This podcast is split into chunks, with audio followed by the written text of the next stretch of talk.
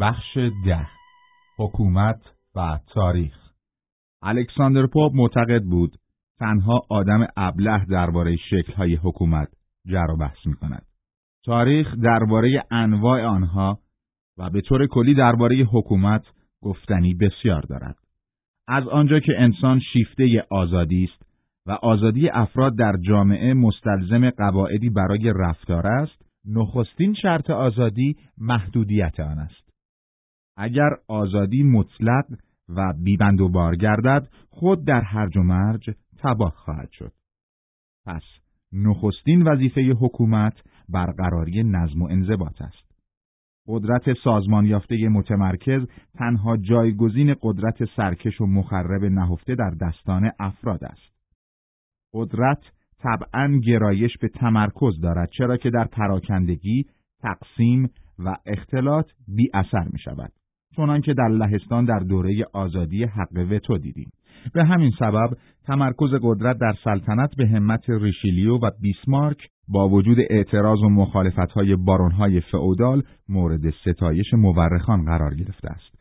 در روندی مشابه آن قدرت در حکومت فدرال آمریکا متمرکز گشته است. هنگامی که اقتصاد حد و مرز ایالات را نادیده می گرفت و تنها یک دولت متمرکز می توانست اقتصاد را تنظیم کند، گفتگو از حقوق ایالات بیهوده بود.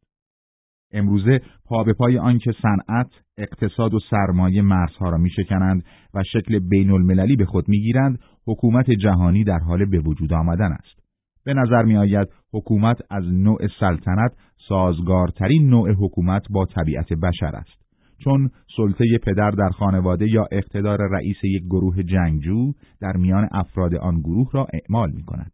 اگر بنا باشد درباره اشکال حکومت بر حسب رواج و عمر آنها قضاوت کنیم باید نشان افتخار را به سلطنت دهیم به عکس آن دموکراسی ها میان پرده های داغ و زودگذر بودند پس از فروپاشی دموکراسی روم در جنگ های طبقاتی برادران گراکوس و ماریوس و سزار آگوستوس با حکومتی غیر سلطنتی که جوهره سلطنت داشت در تاریخ کشورداری به بزرگترین اقدام دست و آن صلح رومی بود که از سال سی قبل میلاد تا 180 میلادی در سراسر یک امپراتوری که از اقیانوس اطلس تا فرات و از اسکاتلند تا دریای سیاه گستردگی داشت آرامش برقرار کرد.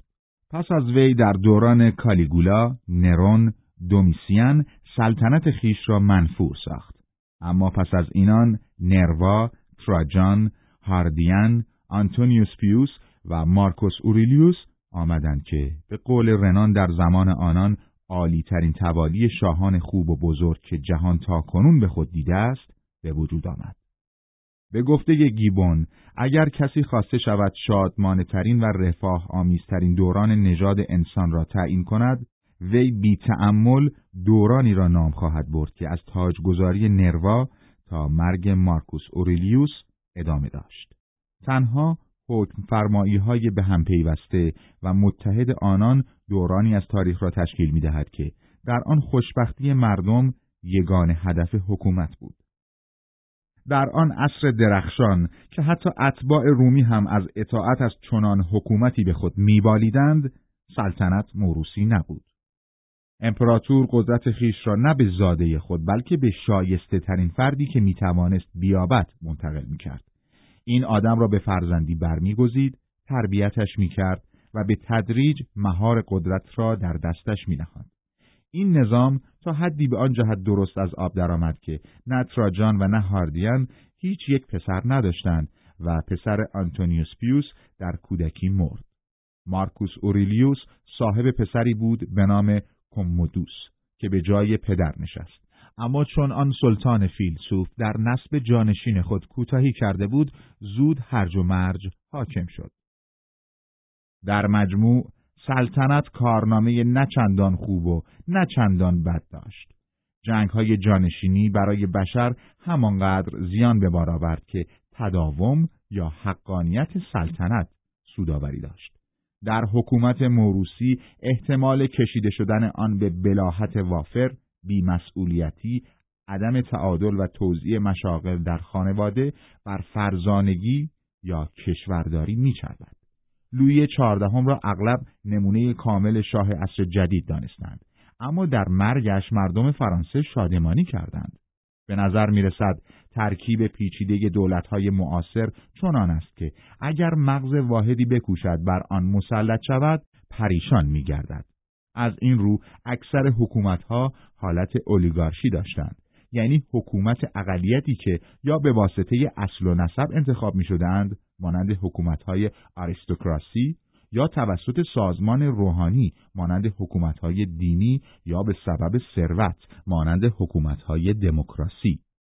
حکومت اکثریت حتی از نظر روسو غیر طبیعی است زیرا اکثریت اغلب نمی‌تواند برای عملی واحد و خاص سازمان پذیرد. حال آنکه اقلیت میپذیرد. اگر اکثر استعدادها و قدرتها در اقلیتی از انسانها گرد میآیند حکومت اقلیت نیز آنقدر گریز ناپذیر است که تمرکز ثروت از اکثریت جز برکنار ساختن متناوب یک اقلیت و روی کار آوردن اقلیت دیگر کاری ساخته نیست. حکومت اشراف یا آریستوکراسی ادعا می کند که انتخاب بر اساس اصل و نسب سالمترین جایگزین انتخاب بر مبنای پول، علم، دین یا قهر و زور است. حکومت اشراف در کشاکش رقابت اقتصادی فرساینده و خشونت افزا تنی چند را برکنار نگه می‌دارد و از طفولیت طبق معیارها و ارزشهای خود در جریان امور و مدیریتهای کوچک برای وظایف حکومتی تعلیمشان می‌دهد. وظایفی که نیازمند آمادگی خاص است و خانواده یا نسب عادی قادر به عرضه آن نیست. حکومت اشراف تنها پرورشگاه کشورداری نیست. مخزن و اسباب انتقال فرهنگ، منشها، معیارها و سلیقه ها نیز هست و از این طریق در برابر قلیانهای اجتماعی، های هنری یا تغییرات ناگهانی در نظام اخلاقی در حکم صدی محافظ است. ببینید از انقلاب فرانسه به این طرف چه بر سر اخلاقیات، آداب، ها و هنر آمده است. حکومت اشراف هنر را جان داده، حمایت کرده و بر آن نظارت داشته است اما اشراف خود به ندرت خلاقیت هنری داشتند. اشراف زاده به هنرمندان به گونه کارگران یدی می نگرد. هنر زندگی را بر زندگی هنری ترجیح می دهد و هیچگاه به این اندیشه نخواهد افتاد که خیش را به رنج تباهی آوری بکشاند که معمولا بهای نبوغ است. اغلب اثر ادبی به وجود نمی آورد چرا که نگارش به قصد انتشار را گونه ای قرار گرفتن در معرض تماشا و هنر فروشی می انگارد. نتیجه اینها در حکومتهای اشرافی عصر جدید پیدایش اشرتجویی های بیبندوبار و هنرمندانه و خوشگذرانی های سراسر عمری بوده است که در آن از امتیازات مقام و موقع بهره برداری کامل گشته و اغلب مسئولیت ها به نسیان سپرده شده است. میان دولت من خود دولتم و بعد از من دنیا را آب ببرد تنها سه نسل فاصله افتاد. از هنگامی که حکومت اشرافی قدرت و امتیاز را مطلقا در انحصار خود گرفت، هنگامی که با استثمار خودپرستانه و کوته نظرانه بر مردم ظلم روا داشت، هنگامی که در جنگ بر سر عراضی و یا تفریحات شاهانه نیاکانی نیروی انسانی و منابع کشور را به باد فنا داد، دیگر خدماتش به فریادش نرسید. آنگاه بود که محرومان برای شورشی عظیم به یکدیگر پیوستند. نوکیسه جدید با توهیدستان علیه عقب ماندگی و رکود متحد شد. گیوتین سر هزاران نجیب زاده را از تن جدا ساخت و نوبت رهبری نادرست دموکراسی رسید. آیا تاریخ انقلابات را برحق می‌داند؟ این بحثی است قدیمی و بریدن دلیرانه لوتر از کلیسای کاتولیک برخلاف دعوت راسموس به بردباری و اصلاحات دینی منضبطانه یا پشتیبانی چارلز جیمز فوکس از انقلاب فرانسه در برابر دفاع ادموند بورک از نظم و قانون و اصلاح تدریجی مظاهری از آن است. در بعضی موارد اینگونه به نظر می رسد که نهادهای پوسیده و انعطاف ناپذیر نیازمند سرنگونی قهری هند. مثلا در انقلاب 1917 روسیه. اما در بیشتر موارد نتایج به دست آمده از انقلاب علاز ظاهر می توانست بدون آن و از طریق توسعه تدریجی و اجباری اقتصادی حاصل شود. آمریکا بی هیچ انقلابی هم عامل حاکم در جهان انگلیسی زبان میگشت. انقلاب فرانسه قدرت حاکمه را از اشرافیت زمیندار به طبقه سوداگر و صاحب اختیار پول منتقل کرد. اما همین نتیجه در انگلستان قرن نوزدهم بدون خونریزی و بدون برهم زدن آرامش عمومی به دست آمد. یک بار گسستن از گذشته یعنی تحریک جنونی که پیامد آن اختلالات شدید یا فلج عمومی جامعه است. از آنجا که سلامت روانی فرد وابسته به تداوم حافظه اوست، سلامت روان جامعه نیز وابسته به تداوم سنتهای آن است. در هر یک از این دو مورد گسستن رشته عکسالعملی جنوناسا برمیانگیزد چنانکه در قتل عامهای پاریس در سپتامبر 1792 روی داد.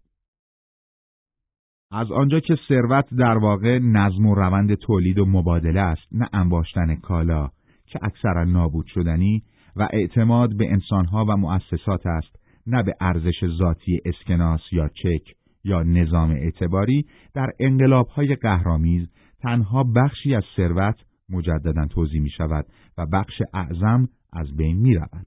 ممکن است باز تقسیم زمینی صورت گیرد اما نابرابری طبیعی انسانها زود سبب نابرابری در دارایی ها و امتیازات می شود و اقلیتی با همان غرایز اساسی اقلیت پیشین به حکومت می رسد. تنها انقلاب واقعی در روشنگری ذهن و تعالی سجایاست. تنها رهایی واقعی آن است که هر انسان خود به آن رسیده باشد و انقلابی های حقیقی تنها فلاسفه و مقدسینند. دموکراسی به معنای دقیق کلمه تنها در عصر جدید و بیشتر پس از انقلاب کبیر فرانسه وجود داشته است. در ایالات متحده آمریکا دموکراسی با حق رأی مردان بالغ و از زمان اندرو جکسون شروع شد و با حق رأی همگانی از جوانی ما آغاز شد. در آتیک باستانی از مجموع 315 هزار تن ساکنان 115 هزار تن برده بودند و تنها 43 هزار تن از شهروندان حق رأی داشتند. زنان تقریبا همه کارگران مرد، تقریبا همه دکاندارها و کسبه و همه ساکنان بیگانه از حق رأی محروم بودند. اقلیت شهروند به دو گروه تقسیم شده بود. گروه طرفدار اولیگارشی عمدتا اشراف صاحب املاک و بورژوازی مرفه و گروه دموکرات ها زمینداران کوچک و کسبه خورده پا و شهروندانی که به صورت کارگر مزدور درآمده اما همچنان صاحب حق رأی بودند. در دوران ترقی پریکلز 640 تا 430 قبل میلاد اشراف تسلط و اقتدار داشتند و آتن در ادبیات، درام و هنر در عصر طلایی خود بود. پس از مرگ او و از اعتبار افتادن حکومت اشراف بر اثر شکست در جنگ پلوپونز 431 تا 404 قبل میلاد قشهای فرودست شهروندان یا همان مردم دموس به قدرت رسیدند و با وجود نفرت سقرات و افلاتون یونان را قبضه کردند. از سولون تا پیروزی روم بر یونان یعنی سال 146 قبل میلاد کشاکش دموکراسی و اولیگارشی از طریق کتاب، نمایشنامه، سخنرانی، انتخابات، سوء قصد و جنگ داخلی ادامه داشت. در 427 قبل میلاد در کورکورا انیکورفو اولیگارشی حاکم شستن از رهبران مردم را به قتل رسانید. دموکرات ها اولیگارشی اقلیت را برانداخته پنجاه تن از آنان را در برابر نوعی کمیته امنیت عمومی به محاکمه کشیدند و هر پنجاه تن را اعدام کردند و صدها تن از اشراف زندانی را تا حد مرگ سختی دادند. توصیف توسیدید پاریس 1792 تا 1793 را به خاطر می آورد. مدت هفت روز مردم کرکرا شهروندانی را که دشمن خود میپنداشتند سلاخی می‌کردند. مرگ به هر طریقی دیوانگی می‌کرد و همان گونه که در چنین ایامی روی می‌دهد توحشی نبود که صورت نگیرد. پدران به دست خود اولاد را کشتند. پناهندگان به اماکن مقدس را بیرون میکشیدند یا درجا قصابی می‌کردند. به این شکل انقلاب مسیر خود را از شهری به شهر دیگر پیمود. در نقاطی که دیرتر می رسید چون شنیده بودند که پیشتر چه روی داده خونریزی انتقامی به مقیاسی بزرگتر صورت می گرفت. کرکرا نمونه نخستین این جنایات شد. نمونه انتقام به حکومت رسیده که هرگز از حکام رفتار عادلانه یا در واقع چیزی جز خشونت ندیده بود و نمونه افراط در بیرحمی و سبعیتی که انسانها با عشق شدید به سوی آن می شتافتند. در این گیر و دار قشر میان روی شهروندان میان این دو گروه متخاسم از میان رفت. سراسر جهان یونانی به تشنج افتاده بود. افلاتون در جمهوری نظر خیش را از زبان سقرات اعلام کرد وی دموکراسی پیروزمند آتن را محکوم کرد و آن را بینظمی ناشی از جدال طبقاتی فساد فرهنگی و تباهی اخلاقیات خواند. دموکرات ها تحقیر کنان خیشتنداری را نامردانگی می‌دانستند و آن را قبول نداشتند. آنان گستاخی را حسن خلق، هرج و مرج را آزادی، اسراف را بزرگواری و بیشرمی را شجاعت نام نهند. پدر عادت می کند که خود را تا حد پسرانش حقیر سازد و از آنان دربیم است. پسر بی آنکه از پدر و مادر شرمی داشته باشد عادت می کند خود را هم مرتبه پدر سازد. معلم از شاگردان در حراس است و چاپلوسی می کند و شاگردان از بزرگترها و معلمان خود متنفرند. پیران خوش ندارند ترش روی و آمر شناخته شوند و به همین سبب از جوانان تقلید می کنند. نباید فراموش کنم که از آزادی و برابری دو جنس زن و مرد در رابطهشان با یکدیگر بگویند. شهروندان به مجرد برخورد با اندک نشانه امر و نهی ناسبورانه پرخاشگری می کنند و سرانجام به قانون نوشته یا ننوشته توجهی نشان نمی دهند و این همان مقدمه عالی و ارجمندی است که از آن استبداد تیرانی برمیخیزد. افراد در هر کاری سبب عکسالعمل در جهت مخالف میگردد. دیکتاتوری طبعا از دموکراسی سرچشمه می‌گیرد و خشنترین شکل ظلم و بردهداری از افراطی ترین شکل آزادی. انگام مرگ افلاتون 347 قبل میلاد تحلیل خسمانه او از دموکراسی آتنی به مرز تایید آشکار تاریخ نزدیک شده بود. آتن باز صاحب ثروت گشت، اما ثروتی که تجاری بود، نه وابسته به زمین. در رأس توده در هم ریخته مردم بازرگانان صاحبان صنعت و صرافان قرار گرفته بودند. محصول این دگرگونی جنگ پول یا به گفته یونانی ها پلونکسیا اشتها برای بیشتر و بیشتر بود. نوکیسه ها قصرهای پر زرق و برق ساخته، زنان خیش را به لباس ها و جواهرات گران قیمت آراسته، غلامان بسیار به خدمتشان درآورده، نازشان را خریده و با یکدیگر در برپایی مجالس بزم به رقابت افتاده بودند. شکاف میان فقر و ثروت ژرف گشت. به قول افلاتون آتن به دو شهر یکی شهر اقنیا یکی شهر فقرا و هر شهر با دیگری در جنگ تقسیم شده بود فقرا بران شدند که از طریق قانونگذاری مالیات و شورش اقنیا را قارت کنند اقنیا هم در برابر برای حفظ خود متشکل شده بودند ارسطو می‌گوید اعضای بعضی از سازمانهای اولیگارشی رسما قسم یاد کردند که من یکی از دشمنان مردم یعنی توده مردم خواهم بود و در شورای شهر تا آنجا که از دستم براید به زیانشان عمل خواهم کرد. ایزوکراتس حوالی 366 قبل میلاد نوشت اغنیا آنقدر از مردم دور شدند که صاحبان ملک و اموال ترجیح می‌دهند دارایی خود را به دریا بریزند و به نیازمندان کمکی نرسانند.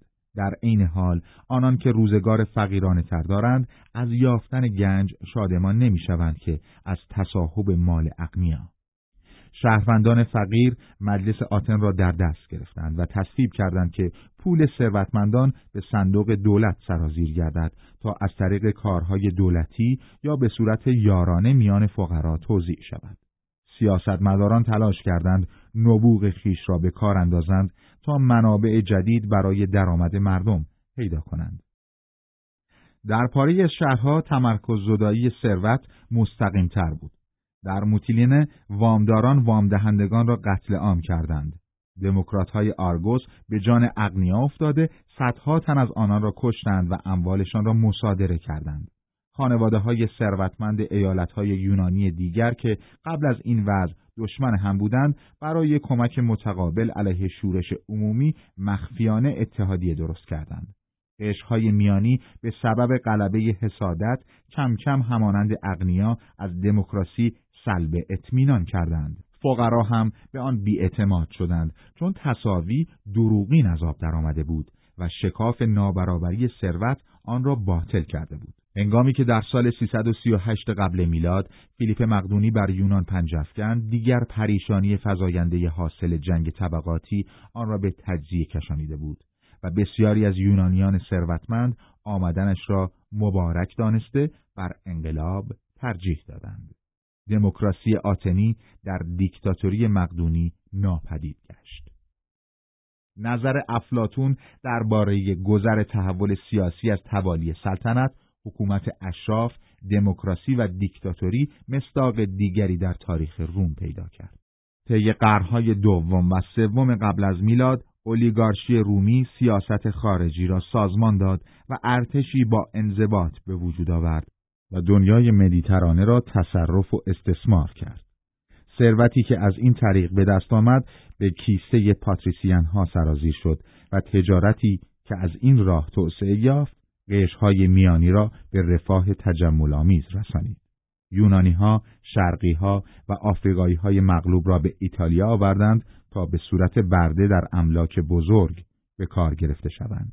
زارعان بومی از زمین جدا گشته به پرولتاریای ناآرام و رو به افزایش شهر ملحق می شدند تا از جیره قله ماهانه‌ای که گراکوس در 123 قبل میلاد برای فقرا برقرار کرده بود استفاده کنند. ژنرال ها و حکام ایالات با بارهای قنائم برای خود یا قشر حاکم بازگشتند. میلیونرها چندین برابر شدند. به جای زمین، پول در گردش، منبع یا ابزار قدرت سیاسی شد. گروه های رقیب در خرید یک جای آرا یا نامزدها روی دست هم بلند می شدند. در 53 قبل میلاد یک گروه رای دهنده آرای خود را ده میلیون سسترس فروخت. هنگامی که پول کارساز نبود، آدمکشی به خدمت گرفته می‌شد.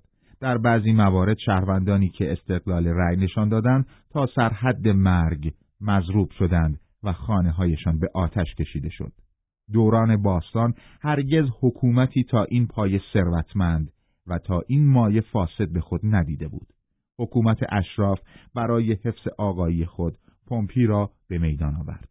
عوام پشت سر سزار ایستادند. مشقت جنگ جای حراج پیروزی را گرفت. سزار برنده شد و استبدادی مردمی را بنیان نهاد. اشراف او را کشتند اما ماجرا با پذیرش دیکتاتوری فرزند خوانده و نوه برادریش اوگستوس خاتمه یافت. دفتر دموکراسی بسته شد. سلطنت جای آن را گرفت. چرخ افلاتون باز دوری تمام زد و تسلسل او بار دیگر تحقق یافت. می توان از این مثالهای شاخص چنین استنباط کرد که دموکراسی باستانی که بردهداری، پول پرستی و جنگ آن را پوسانید در خور این نام نبود و طعم واقعی حکومت مردمی را نمی چشند. در آمریکا دموکراسی بنیانی محکمتر داشت و با بهرهگیری از میراث انگلیسی آغاز شد. قوانین آنگلوساکسون که بر پایه ماگناکارتا از شهروندان در برابر دولت دفاع کرده بود. مذهب پروتستان که راه را به روی آزادی دین و آزادی فکر گشود. انقلاب آمریکا تنها اسیان مهاجرنشینها علیه دولتی دوردست نبود. شورش طبقه متوسط اهالی بر ضد اشرافیت وارداتی نیز بود. اسیان را فراوانی زمین بلا صاحب و قلت قوانین موضوعه آسان و سریع ساخت. آنانی که صاحب زمین بودند خود میکاشتند و بر شرایطی که در آن زندگی می‌کردند در حدود طبیعت تسلط داشتند. برای به دست آوردن آزادی سیاسی از جهت اقتصادی جای پایشان محکم بود.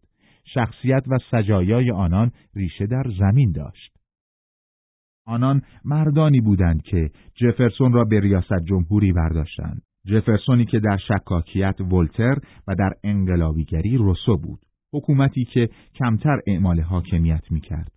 به نحوی تحسین انگیز شایستگی آن را داشت تا توانهای انفرادی را چنان آزادی دهد که آمریکا را از سرزمینی وحشی به آرمان شهر مادی و از کودکی و نوپایی به رقیب و قیم اروپای غربی تبدیل کند و پا به پای افزایش آزادی فردی بر اثر انزوای روستایی، انزوای ملی، آزادی و امنیت را در درون حفاظ اقیانوسها تأمین کرد. این شرایط و صدها شرط دیگر به آمریکا دموکراسی بخشید که از هر نوع دموکراسی دیگری که تاریخ شاهد آن بوده بنیانیتر و جامعتر است. بسیاری از این شرایط سازنده و تعیین کننده اینک ناپدید شدند. به سبب رشد شهرها انزوای روستایی از میان رفته است. آزادی شخصی به سبب وابستگی کارگر به ابزار کار و سرمایه که از آن او نیست و به دلیل شرایطی که از اختیارش خارج است وجود ندارد. جنگ بیش از پیش فرساینده می شود و فرد از پی بردن به علت آن یا رهایی از آثار آن عاجز است. زمین آزاد دیگر وجود ندارد اما مالکیت خانه با حداقلی از زمین گسترش می‌یابد.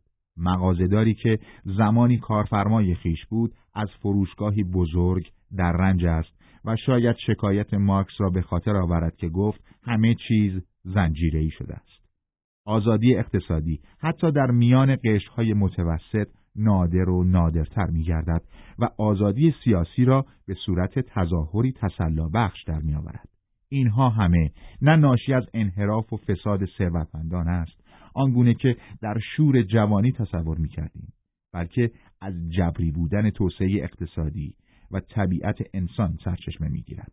هرچه بر پیچیدگی اقتصادی افزوده شود به استعداد برتر امتیاز عالیتری تعلق می‌گیرد و تمرکز ثروت و مسئولیت و قدرت سیاسی را تشدید می کند. دموکراسی از همه انواع حکومتها دشوارتر است زیرا وسیعترین پراکنش تعقل را میطلبد و هنگامی که ما مردم خود را به حکومت میرساندیم از یاد بردیم که خیش را عاقل سازیم تعلیم و تربیت توسعه یافته اما قدرت باروری مردم ساده و عوام پیوسته مانع از گسترش تعقل شده است.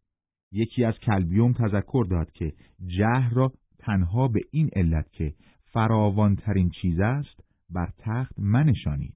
اما دیر زمانی است که جهل بر تخت قرار ندارد زیرا خود را در اختیار نیروهای سازنده افکار عمومی قرار می دهد تا بازیچه ایشان شود شاید همان گونه که لینکن اعتقاد داشت نمی‌توان همه را برای همیشه فریفت. اما می‌توان عده مورد نیاز را برای تکیه زدن بر مسند حکومت کشوری بزرگ فریفت. آیا دموکراسی مسئول انحطاط کنونی هنر است؟ البته در نفس انحطاط جای حرف است. امری است مربوط به داوری ذهنی و آن دسته از ما که افرادکاری های هنر ترکیب بیمنی رنگ اختلاط پسمانده رنگ ها هرج و مرج و اسوات ناهنجار مشمعزشان می کند بیشک در زندان گذشته به سر می‌برند و آری از شجاعت تجربه اند. آفرینندگان این گونه آثار بیمنی با عوام که این دست هنرمندان را به عنوان مجانین، فاسدان یا کلاهبرداران تحقیر می کنند، سر و کار ندارند، بلکه به خریداران سادلوه طبقه میانی که مسهور حراجها شدند و نوآوری هرچند خارج از ضوابط هیجان زدهشان می کند روی می آورند. دموکراسی به یک معنی مسئول این تنزل است و آن اینکه قادر نبوده معیارها و سلیقه هایی را جایگزین معیارها و سلیقه هایی سازد که آریستوکراسی زمانی با آنها خلاقیت و فردگرایی هنرمندان را در حد ارتباطات قابل درک در حد درخشان ساختن زندگی و در حد هماهنگی اجزا در توالی منطقی و کلیتی منسجم باقی نگه داشت.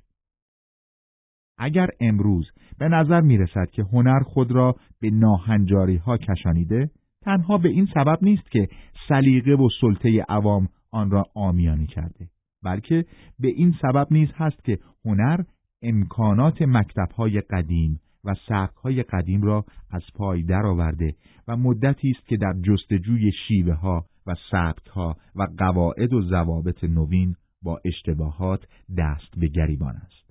با وجود همه این کم و کاستی ها، دموکراسی از هر نوع دیگر حکومت معایب کمتر و محاسن بیشتری داشته است. دموکراسی به حیات بشر ذوق و اخوتی بخشیده است که بر تمام عیوب و خطرهای آن میچربد.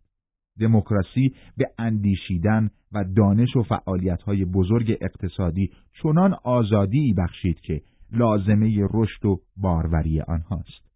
دیوارهای امتیازات و طبقات را فرو ریخت و در هر نسل، در هر کجا و در هر قشری استعدادها را شکوفا کرد.